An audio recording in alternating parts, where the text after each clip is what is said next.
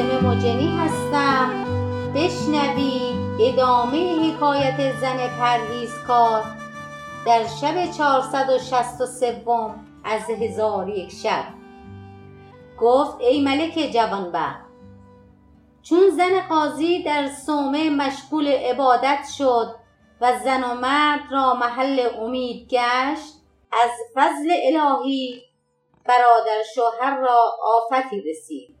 و آن زنی که او را زده بود به برست دچار شد و آن ایار را نیز بجی فرو گرفت که طاقت برخواستنش نبود. در آن حال قاضی شوهر این زن نیز از سفر بازگشت و زن خود جویان گشت. برادرش گفت او بمرد. پس قاضی به مرگ او افسوس خورد و محزون بنشست. پس از آن مردم آوازه آن زن بشنیدند که از همه جا بیماران قصد صومه او می کنند آنگاه قاضی با برادرش گفت ای برادر چرا قصد آن زن صالحه نمی کنی که خدای تعالی تو را از برکت او شفا دهد؟ گفت ای برادر مرا به سوی او ببر. و شوهر آن زنی که او را برست گرفته بود این واقعه بشنید و زن خود را به سوی صومه برد و پیوندان مرد ایار نیز این خبر بشنیدند و ایار را به سوی صومه بردند. همه ایشان به در صومه جمع آمدند و به انتظار خادم نشسته بودند که خادم بیامد.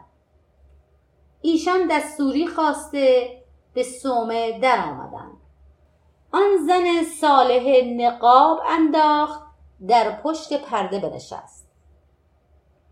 شوهر خود را با برادر شوهر و آن مرد ایار را با آن زن دید که به در نشستند. ایشان را بشناخت و به ایشان گفت شما از بیماری خلاص نخواهید شد مگر اینکه به گناهان خیش اعتراف کنید از آنکه چون بنده به گناه خود اعتراف کند خدای تعالی به او رحمت آورد. پس قاضی با برادر خود گفت ای برادر به سوی خدا بازگرد و در مسیت خود اصرار مکن تا تو را سودمند افتد که از بیماری خلاص شوی. کنون بایدت عذر تقصیر گفت نه چون نفس ناطق ز گفتن بخفت. کنونت که چشمی است اشکی به بار زبان در دهان است عذری بیار. کنون کوش کآب از کمر درگذشت نه وقتی که سیلاب از سر گذشت. در آن هنگام برادر قاضی گفت اکنون راست گویم. من با زن تو چنین و چنان کردم و مرا گناه همین است. پس آن زن مبروس گفت که در نزد من زنی بود او را به قتل بچه نسبت دادم و او را عمدا بیازردم. گناه من همین است.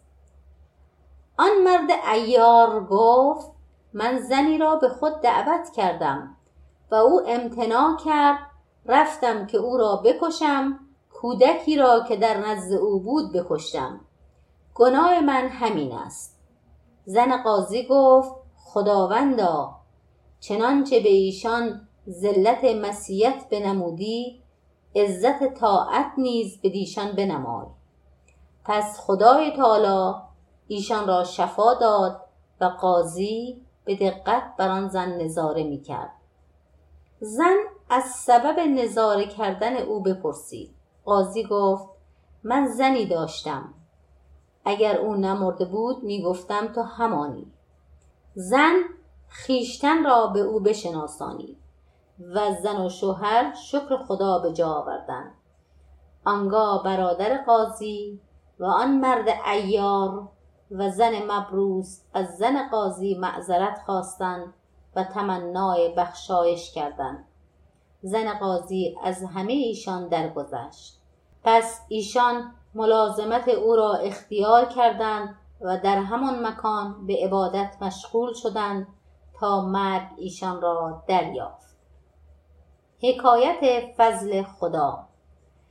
و از جمله حکایت ها این است که یکی از بزرگان گفته است در شبی تاریک تواف کعبه می کردم.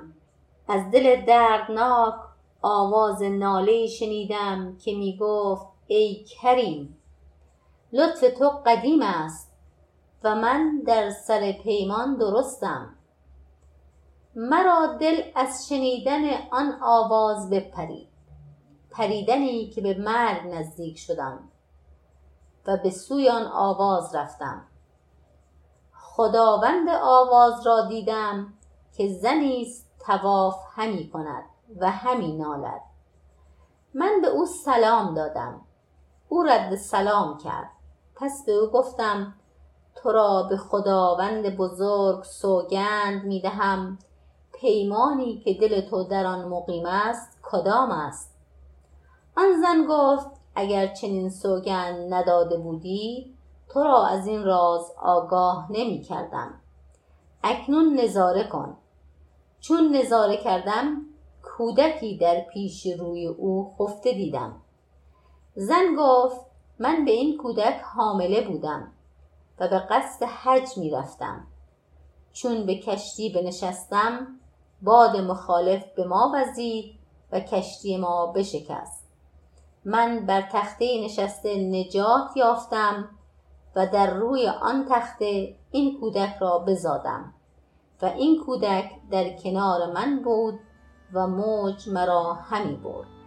چون قصه به دینجا رسید بامداد شد و شهرزاد لب از داستان فرو